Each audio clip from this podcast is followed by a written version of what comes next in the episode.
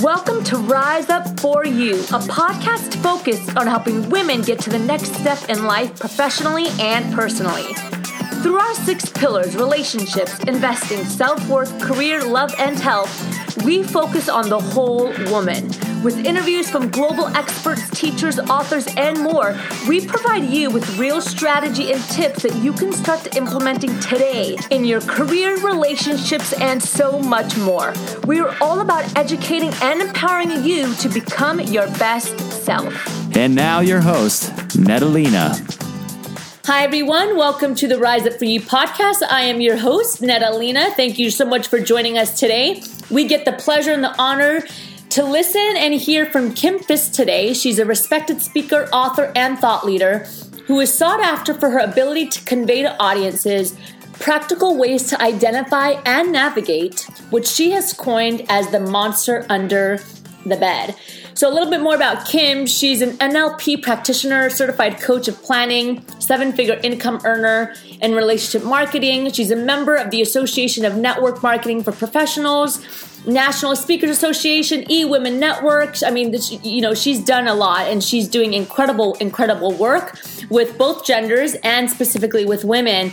Today, she's going to be talking with us about how to get rid of the monster under the bed, how to be honest with yourself, and how to be open to changing your perspective so that you can find the success that you want in your life. So, rise up for you and enjoy this episode. Kim, thank you so much for joining us here on the Rise For You podcast. It is such an honor to have you on the show today. Thanks. I'm very, very honored to be here. We always like to start off the episode by letting our audience get to know our guest. So I would love for you to tell us about yourself and all the great work that you're doing in your own words. Well, my work is basically now, well, it has been for over 30 years with just different vehicles. Um, but I've, looking back, I see it more, I see it clearer looking back than I did in the moment, which is kind of funny. But um, my work has always been just a, a study of people. And I, of course, starting with myself. And then as I've worked in relationship marketing, I've worked I, most of my life, I've either been performing. And then as I got older and directed and performed and, and um, uh, theater and music. And so that's kind of been my background. And then as I've started to work more one on one with people in team building, business management, trainings, um, coaching, um, I have a large relationship marketing business now where I have um, thousands of people on my team that I work with just directly. So I train trainers and things like that. But in throughout those probably 30 years of this this environment, I've just noticed that no matter how any and a lot of these are women, so I'm going to speak to the women because that's who your your audience primarily is. So, no matter how put together, successful, you know, perfect looking, um, any of these people were, I just all I realized all of them had this this inner question, this inner doubt, like I'm not okay, I'm not okay, the little voice, and and it just always intrigued me, and I felt it in myself. It's like, where's that coming from? And and why. And so, you know, I'm a big reader, of course, and I'm I attend seminars. I've done personal development over the years as well, and and that's when I've really done this study of where does that come from, really? Like, you know, growing up in, in a religious environment, you know, we were told, well, that's you know the devil, or that's the old man, or that's the flesh, or you know, whatever. And so, I, whatever name you want to put onto it, it really has affected our psyche at that deep level. So that's what really got me interested in, in the work I'm doing right now, Netta. So that's that's really in- interesting. We have um, very very similar stories. So essentially, through the other fields and your other career paths, that's when you saw the need, or you started to observe and take notice of, um, you know, some of the monkey chatter and some of the things that are getting in our way that are affecting our success that are coming from within. Yeah, yeah and so that's why this so my my relationship marketing business is still there. I i love it because it's producing you know as that business structure does it, it produces residual and leveraged income. So what i did a couple of years ago when i really saw the need i was in health and weight loss um, that's my other business and i so i've been dealing with women primarily with in that arena about how this inner voice that says you're not okay Um, so therefore, you know, lose weight, look perfect. Um, I mean, so the book that I'm just now writing that I took a couple years and I kind of walked away from that a little bit, left it to come um, impact on a bigger level, bigger scale in the world, because I really feel like this is at the crux of so many um, physical issues, mental issues, relationship issues, um, people that just can't seem to get get past these roadblocks inside themselves and they look at it with their logical brain and go i don't get it because i know that these feelings are illogical. I know they're not maybe they know that. Maybe they don't. Maybe they're still back at the place where they're aligning with those feelings and they think they're a pile of crap and and they're just putting up a facade because in, in the work that I do now with this book, I, I don't know if you want me to talk about the book, but um, right now, but that's kind of what led me to noticing how the inner that that early wiring when we were children, and I'll I'll talk about that if you want me to, um, in regards to the premise, the metaphor I laid out, and then how that plays out in our lives today, and how we can not only just notice it because that doesn't it's not helpful for me just to notice. Like okay thanks kim. Great. I know where that comes from but i'm still miserable right? Like it's still so what right? So that's kind of what i want to speak to is okay there's hope feel better because we're going somewhere with this, right? Yeah, so you know what? Let's let's dive into this a little bit more because I'll be honest with you. As the founder of Rise Up for You, we do a lot of research um, in regards to our live events, any anything that we uh, that we put out there. We collect data, and regardless of education, regardless of how many degrees we have or what we are doing professionally, what um, you know, what title we hold in the workforce, the number one thing that we see that we get response back is that women want to build more confidence, that they want to get out of their own way, that they want to get rid of their self doubt. It's across the board, regardless of where they come from economically, what education they have, or what their background is, which is very interesting, in my opinion. Um, it's interesting data and it's also um, you know it, it, shows that we're not alone and there is a common denominator there. And i think you're right. I think that it's it's kind of a beast to tackle and to help women to understand you know where these thoughts are coming from and how they can get out of their own way. So let's talk about this a little bit. Let's dissect it because it is a need ac- across the board. Um, you know where let's start from the beginning. You know sometimes people don't even realize that the that they are having these thoughts or that they're getting in their own way or that they are in fact manifesting maybe some of the obstacles that are that are in front of them. Yeah. So um the book i'm writing it's i don't know when this is going to be aired so it's kind you know it's it's either out right now or it's coming soon. But it's called the monster under the bed uncovering the lie that drives us and so it's a metaphor. You know, basically, it just fits all of these hundreds, if not thousands, of people I've worked with.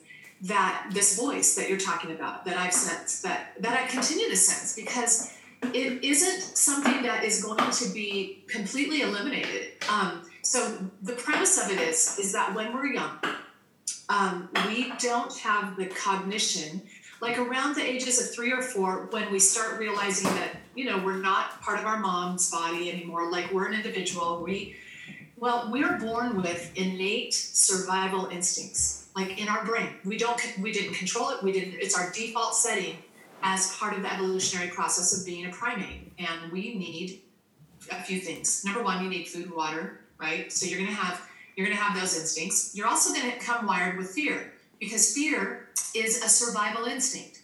It is a way for you to go, and you didn't need a reasoning brain about it. You just needed to go, oh, unknown means unsurvivable potentially. Like if it's unknown, you might not survive it, so kind of stay away. That's and that has served us well, you know, in the evolutionary process.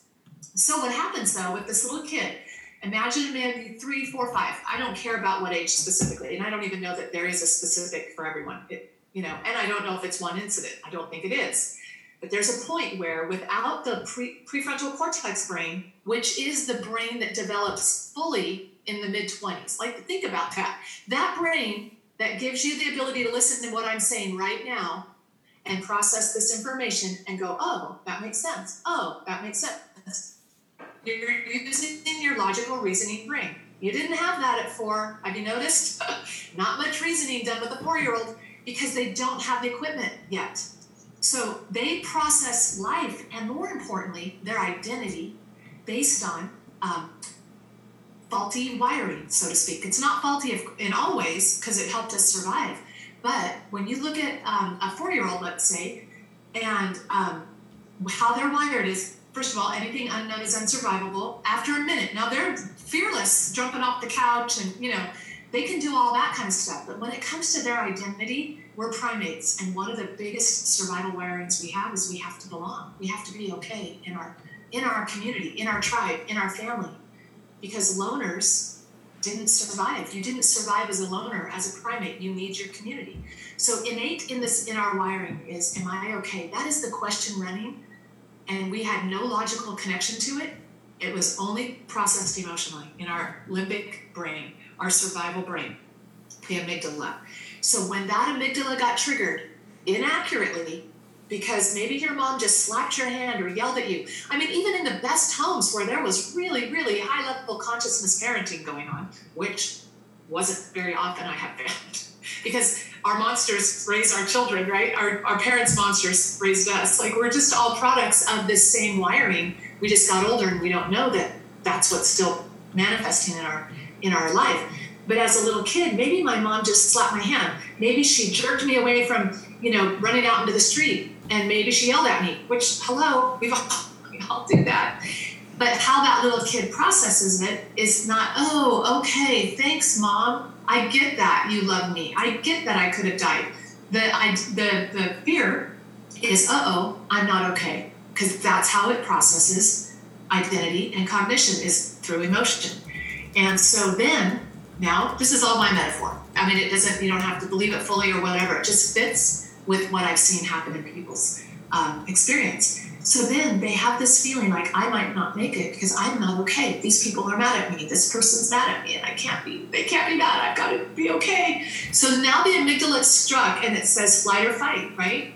I believe that flight was our first feeling that we're not okay. I think that that was a survival mechanism, like hide, run away, because you might not be okay. As illogical as that sounds now as adults, but in the little kid brain, that's where that wiring came from. And then on its heels is, uh oh, you've got to be okay. So you better do something to be okay. Look around at this family you were born, these, these people that you have to be okay with. Look around. What do they value? Oh, oh, be perfect. Make your bed just like that. Fold the towel just like that. Okay, okay, okay, okay. I better do that. Oh, oh, I better get straight A's in school. Oh, oh, okay. Oh, I better go be good in sports. Oh, okay, I'll do that like we look at what is valued in our community and that's what our fight instinct is is to go prove that we are okay so it's still answering that basic basic question am i okay and the lie in my metaphor that lives under the bed is, is the monster the monster and the liar are kind of synonymous here. It's scary because even though it's not there yeah, i don't know. Netta, did you have a fear when you were a kid that maybe there was something under your bed or in the closet? Um, not so. I had more of a fear of, um, I guess, scary figures that weren't real. I wouldn't say a monster, but maybe like Friday the Thirteenth and uh, Freddy Krueger. Those kind of figures. yeah, yeah, but you were probably in your teen years when you watched those. But when you were little, um, in the dark, like why do kids get afraid of the dark? For example, what I looked at my granddaughter at one time when she was just like three, and she'd been in the dark all of her life. When she was a baby, when she was in the crib, in the dark. Dark, dark, dark, dark. Oh, all of a sudden, dark is not okay. Because cognitively, it's that fear I'm talking about. You go, oh, the dark means there's unknown, and where there's unknown, there might be death.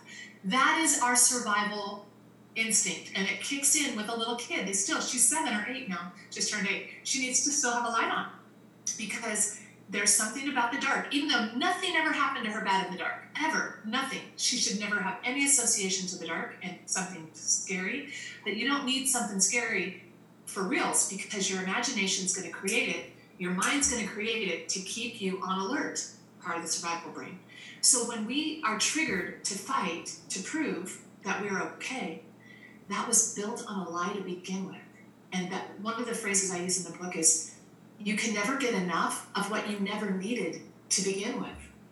So when I work with people now that have to be prettier, skinnier, richer, um, perfecter, worthier. Like there's this drive, and they associate it to different things in their life. Like they might not need to be perfect in everything, but maybe these are the things that really, really have to be perfect, or I have to weigh only this much, or um, I have to, you know, like there, it's there. There makes no logical sense where it applies and where it doesn't, because this doesn't live in the logical brain.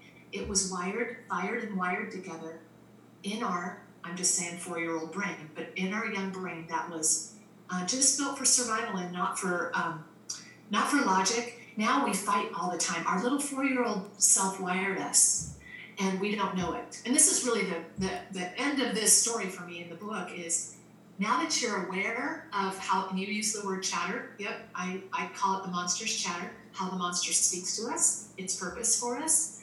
Um, it really is our little four year old self that's just afraid and doesn't feel love and never knew it was loved, never felt unconditional love for itself, never knew it was already intrinsically perfect and worthy, never knew that emotionally.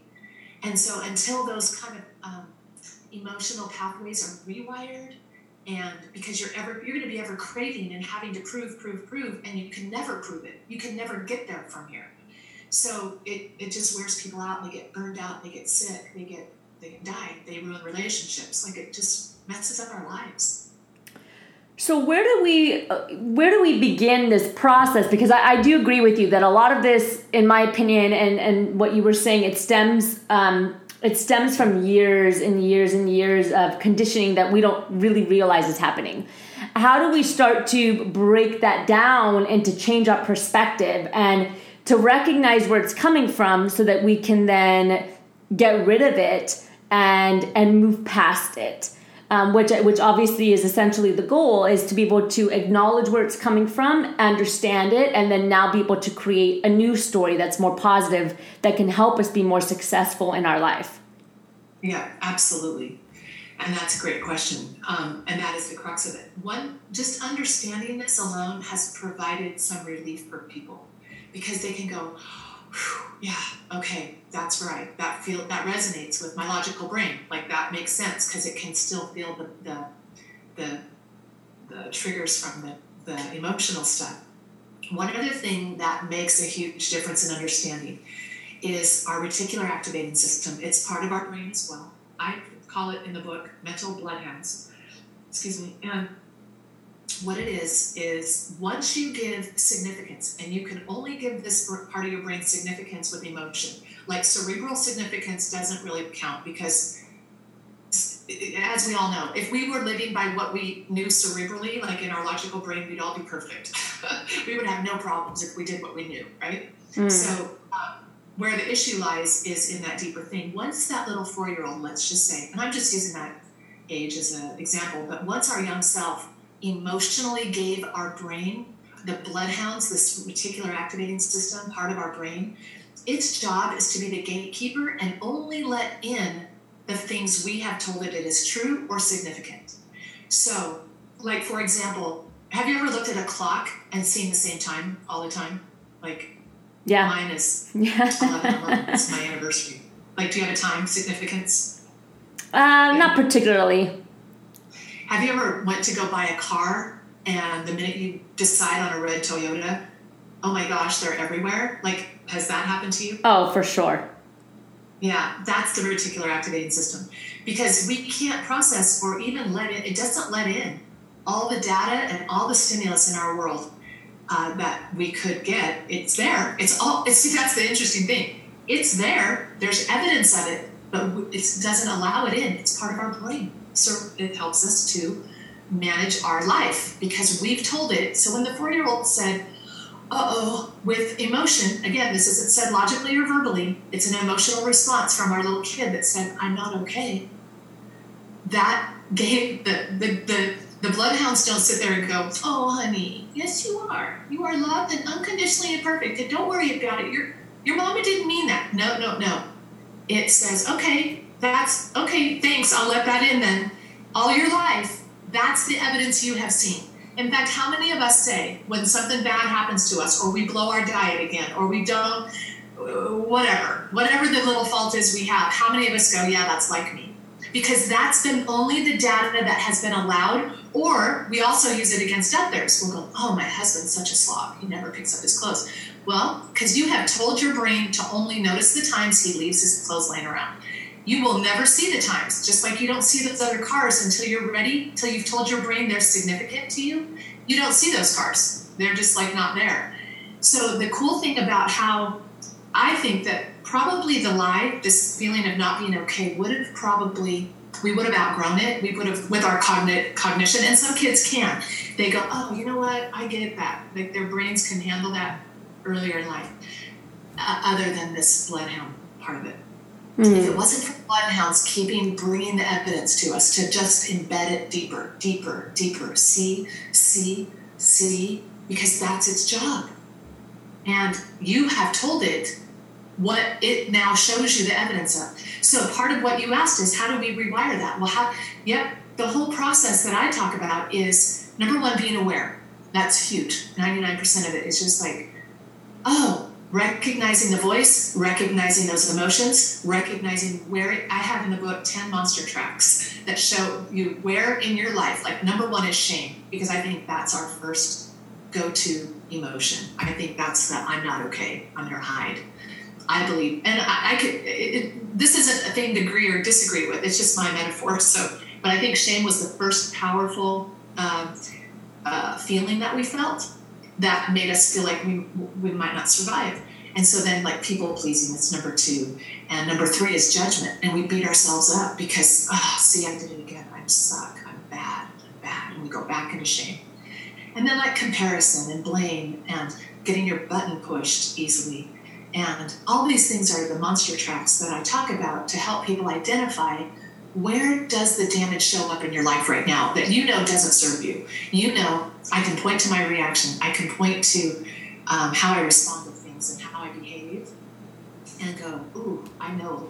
I know on some level that that's, that, that's a dysfunctional, unhealthy, kind of toxic part of me, but I don't know what to do about it. Mm. And so then, I, towards the end of the book, I do talk about and, and it is. Awareness is huge, but awareness alone won't do it. It just makes you go more into self judgment, doesn't it?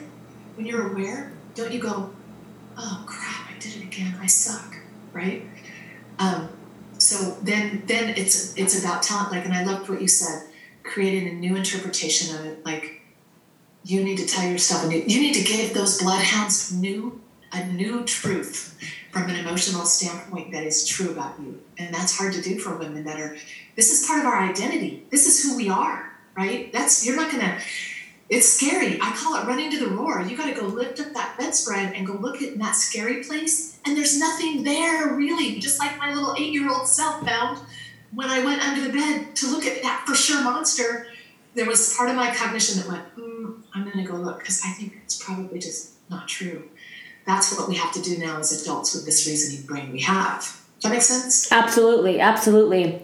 Kim, it's been really um, an honor to talk with you and, and to hear your insight behind this because again, it is it is a problem. It's a continuous and it is circular. So as you mentioned, as an adult, if we don't work on it, then we pass it down to our children, and it's it's really just continuous uh, a continuous issue. I'd love to jump into the power section of the interview and ask you a couple more questions to get you t- to know you a little bit more personally. I uh, wanted to start with a book. You know, what's one book that you've read that's had a massive impact that you would recommend to us? Well, one of the uh, Return to Love, it was during my mindfulness years where I really learned to stop believing my thoughts and questioning my thoughts. And so, um, Return to Love, Marianne Williamson was a huge one. Wayne Dyer, anything Wayne Dyer uh, helped me learn that. Um, Jon Kabat-Zinn, uh, everywhere I go, there I am. Or there you are, something like that. Mm-hmm. That was a huge book of just learning how to separate the truth from my thoughts. That was that was a very pivotal point in my life. And what's one what's one value that you constantly stick by throughout your journey? That's something that's not uh, non-negotiable.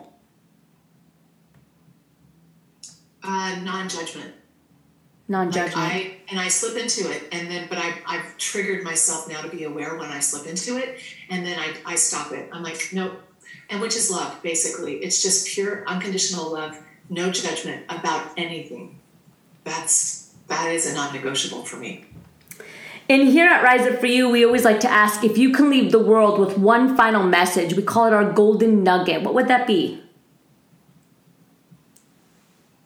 Yeah, is to is that is to learn how to navigate your watch your emotion to know what you're thinking because emotion is the GPS. You look at how you feel, and it always is preceded by a thought. So when you separate those out and go or learn how to go back to the thought that caused that emotion, then you can go, then mindfulness can kick in and you can investigate. And it's, it, I know that's not one thing, but it's, it's like one principle that just, we're in a loop of constant judgment, emotion, thought, judgment, emotion, thought, and we just downward spiral. So if you can stop that cycle right there and learn how to do it, um, and get good, and don't judge yourself if you fail at it. You know, like stop judging that you didn't do it right, and uh, and really just separate that out. It's the beginning of peace and that finding that inner unconditional love that was always there, always there for you. You just didn't know it. Absolutely. And lastly, as you know, we're the company Rise Up For You. I always like to ask out of curiosity, what comes to mind for you when you hear that phrase, Rise Up For You? When I hear that, I think of the you that it's really the you, the you you don't even know that you have yet because you've been just beat down or you've been driven by a, a voice that isn't the real you it's still that hijacked four year old that's trying to be okay.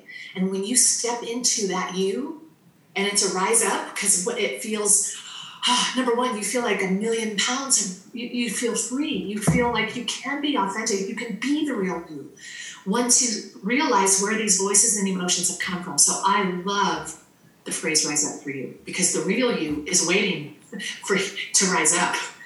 I love that. Kim, thank you so, so much for joining us today and thank you for spending time with us and sharing your thoughts. I'd love to ask, you know, how do we stay connected to you and how do we support you and learn more about you? Well, it's just basically the website www.kimfiske.com. And so it's easy. I'm easy to find. I'm just, I'm kind of just new putting support pieces together. So just find me, get the book. If it's out already, get it. If it helps you, if it resonates on some level um, or just go sign up at the website and you'll get some updates on what I'm doing wherever I'm going to be. I'm going to do a live event in Vegas on November 4th.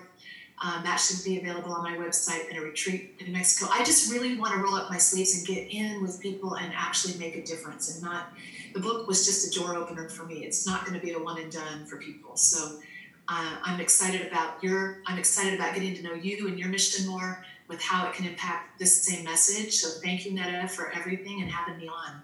Thank you so much. Have a wonderful day, Kim. Thank you. Thank you for joining us today. If you enjoyed this podcast, please share it and pass it on to your friends and family. You know, the podcast is just one way that we reach our community members. If you go to our website, www.riseupforyou.com, you will see articles written from contributors from around the world, webinars, live events for you to attend. But you know, we also have a huge online resource center full of information that you can access absolutely free. And you know, one of my favorite sections is the Unstoppable Confidence Toolbox that's full of practices and ways to help you build confidence so that you can overcome any doubt that's consistently getting in your way. It's actually pretty cool. I mean, there's PDFs, there's articles, there's exercises, there's so much for you to take hold of and really help you get to the next step. The cool thing is, is we have programs, trainings, and live coaching calls that are happening all year long, special for our members. So if you're looking for more and you really want to connect with like-minded women like yourself, then you definitely want to check out our membership and all of the benefits that we have to offer here at Rise Up For You. And lastly, if you haven't already, we would really love to hear from you and know how we're doing. Head over to iTunes, make sure you subscribe to the podcast if you haven't already, and let us know how we're doing. Rate us, review us, so that we can be better and rise up with you. It's always an honor and a pleasure to be here with you. Rise up for you, be better today than yesterday, and prepare for a greater tomorrow.